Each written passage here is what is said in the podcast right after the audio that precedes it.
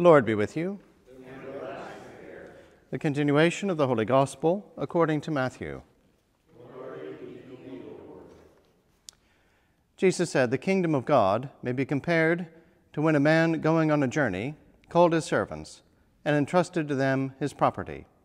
To one he gave five talents, to another two, to another one, to each according to his ability. Then he went away.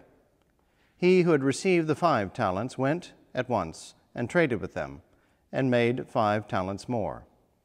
So also he who had received the two talents made two talents more. But he who had received the one talent went and dug in the ground and hid his master's money.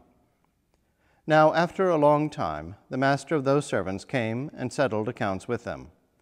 And he who had received the five talents came forward, bringing five talents more, saying, Master, you delivered to me five talents. Here I have made five, talents more.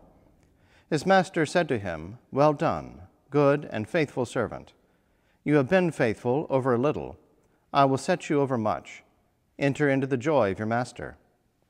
And he also, who had received the two talents, came forward, saying, Master, you delivered to me two talents. Here I have made two talents more.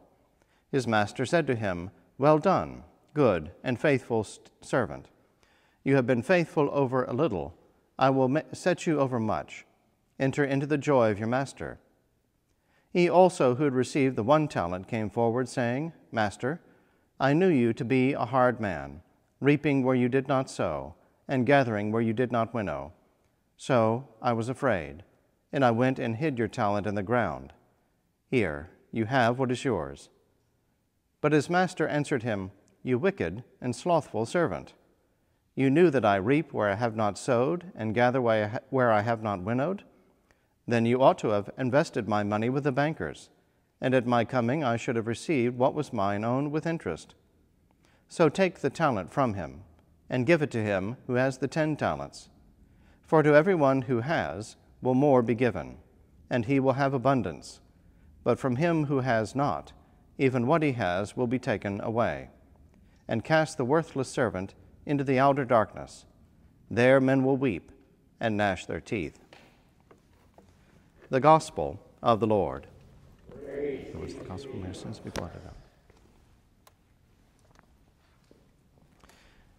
In the name of the Father, and of the Son, and of the Holy Ghost. Amen. Amen.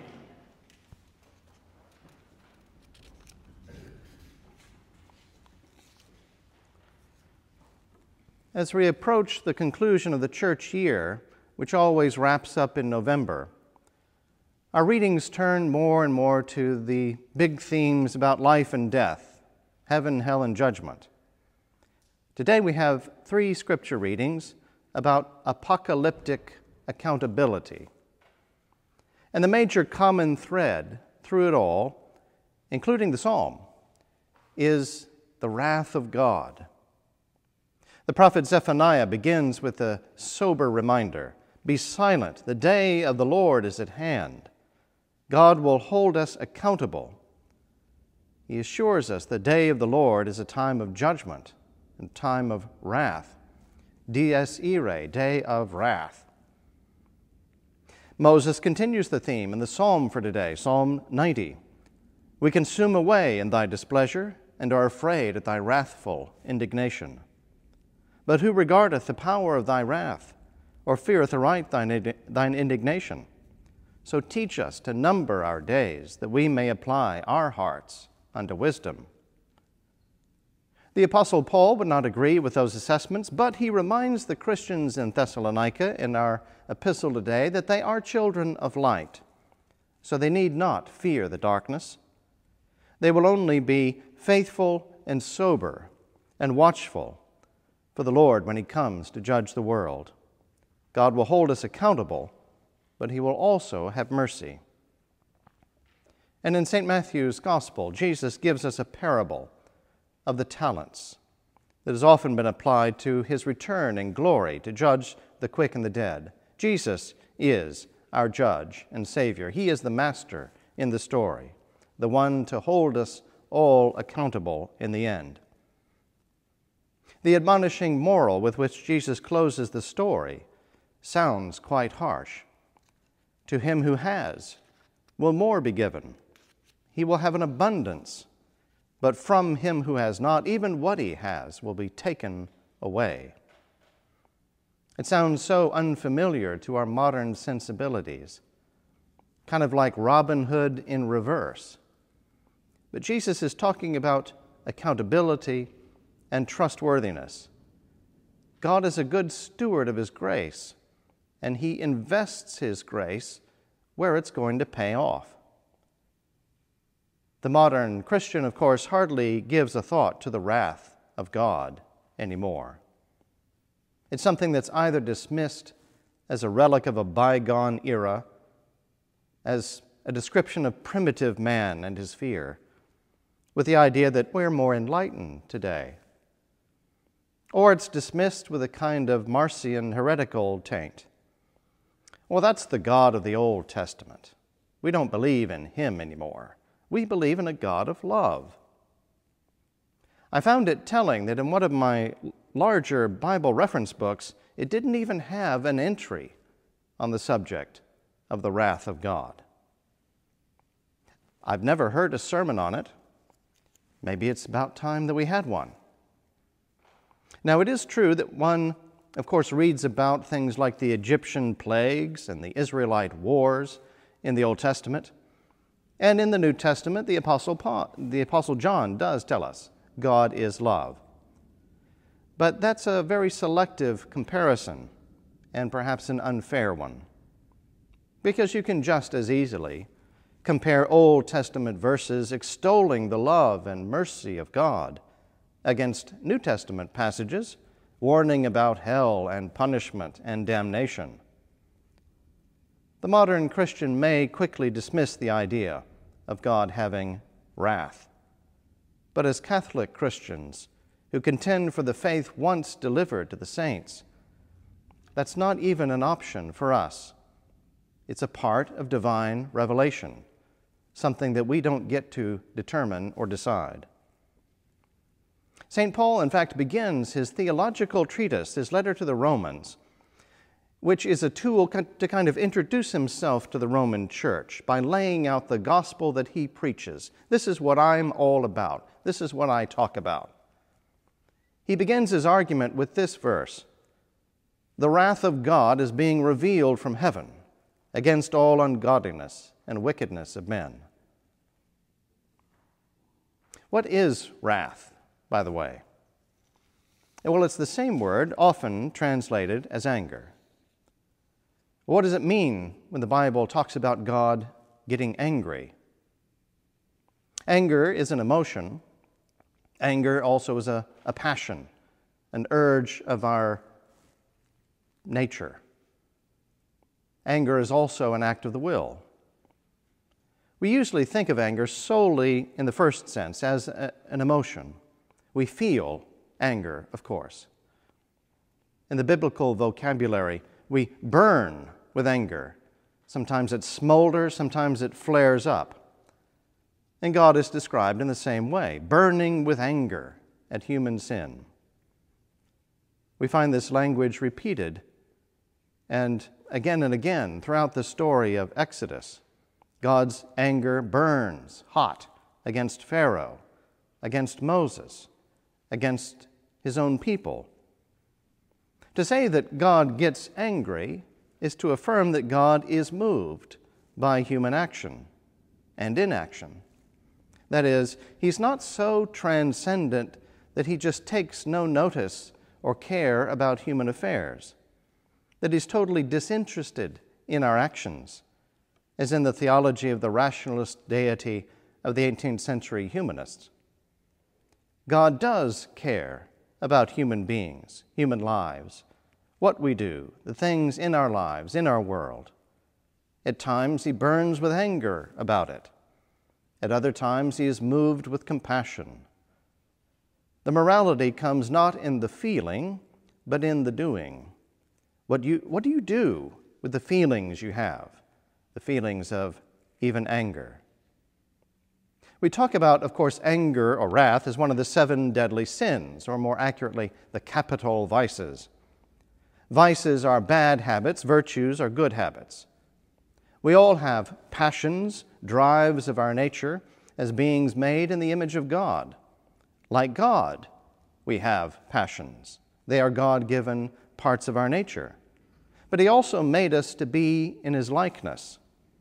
His design that was that we should not be governed, ruled, dominated by our passions, driven by our emotions, but that our will and our action should always conform to reason. Of course, God is the ground of all being, of divine reason, of the Logos.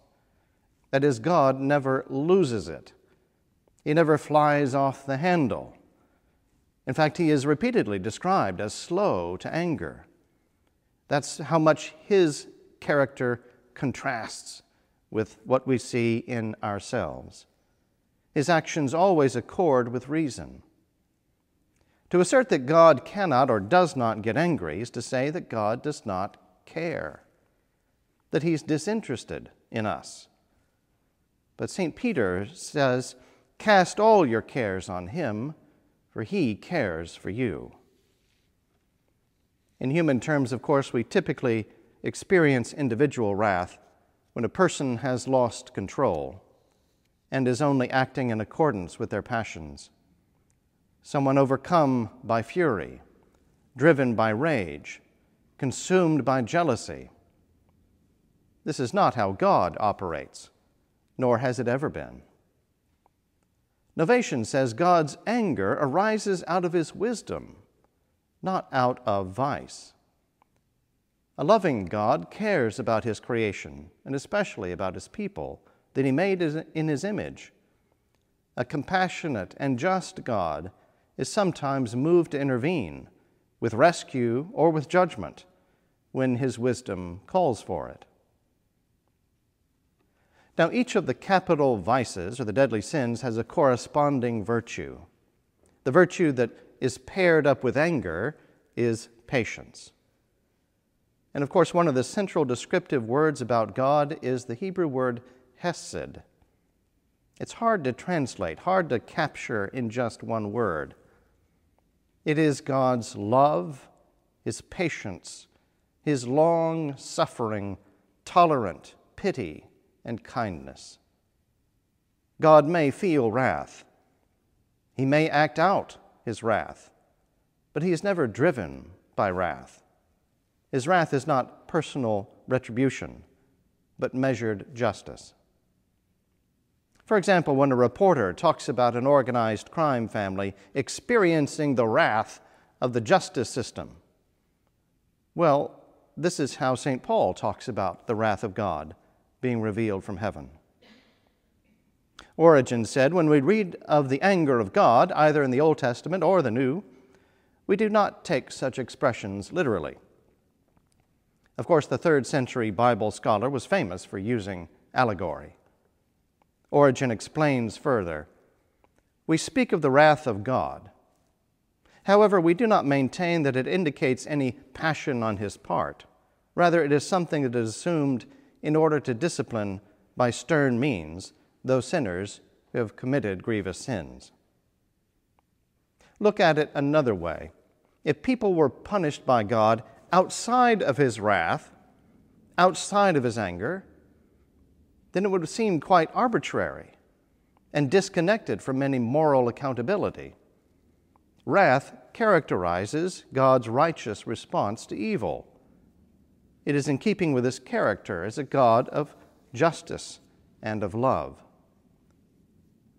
Novatian was an African priest in Rome in the, in the third century, and much of a scholar, a deep thinker before he fell into a kind of Puritan schism during some persecutions, he wrote very insightfully on this issue and its force in the culture. He wrote, It is the fear of God alone that guards the mutual society of men. By this, life is sustained, protected, and governed. However, such fear is taken away if man is persuaded that God is without anger. Reason and truth persuade us that he is moved and is indignant when unjust actions are done. What does a society look like that no longer believes in a God who sees us, or forget that he is moved by unjust actions, by human sin.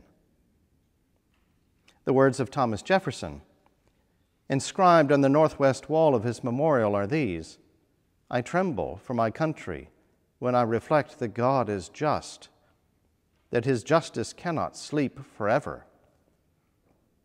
Jefferson was one of those deists of the 18th century who saw God as a creator and lawgiver, but afterward kind of passive, sort of sets everything up in motion and then steps back and has tea or something.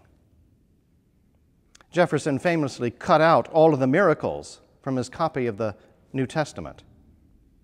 Yet even he cringed and feared that God, the God who never seems to get involved, would be moved with compassion and righteous indignation at some of the things that we do on earth. Jesus talks about accountability in the gospel today. The kingdom of God is like a master who entrusted precious gifts to his stewards, and when he returns, he will hold us accountable for what we do with it. The last steward tried to just coast with what he'd been given and not put forth any effort to build, to expand his kingdom. Live up to the investment that God has made in you. God wants your cooperation. He invested in us, and He wants a return on that investment. How else can we have a kingdom built up by its citizens? Jesus Christ is returning as the judge of the living and the dead. Whether at the last day or our own individual last day, the Master returns. In the meantime, He's entrusted us with talent, with time and treasure. When the Master returns, will you be ready? Will, He say, Well done, good and faithful servant? You've been faithful over a little, I'm going to set you over much in my kingdom. Or when the Master returns, will He chide you? Oh, you wicked servant, lazy servant. I'm going to take away what I gave you and give it to someone else who can put it to good use. For to everyone who has, more will be given. He will have an abundance. But from him who has not, even what he has will be taken away. Jesus is the supreme judge of the living and the dead. His anger was kindled at the servant who did not appreciate the value of his gifts. He judged him to be worthless and said, Cast him into the outer darkness. There men will weep and gnash their teeth. And Paul reminded us today that God provided deliverance from that wrath that we deserve. 1 Thessalonians 5 9, you may have noticed, God has not destined us for wrath, but to obtain salvation through our Lord Jesus Christ. That deliverance is purchased by the power of the shed blood of Jesus on the cross and the power of his resurrection unites us to his life giving spirit. We deserved the wrath of God for our sins. But as Ezekiel mused, does God take any pleasure in the death of a sinner? Or rather, that he would turn from his sin and live? Paul responds to that thought in Romans 9 or 5 9. Since therefore we are now justified by his blood, much more shall we be saved by him from the wrath of God. It is God's wrath against sin and his compassion for sinners that moved him to come down from heaven and be our Savior. In the name of the Father, and of the Son, and of the Holy Ghost. Amen.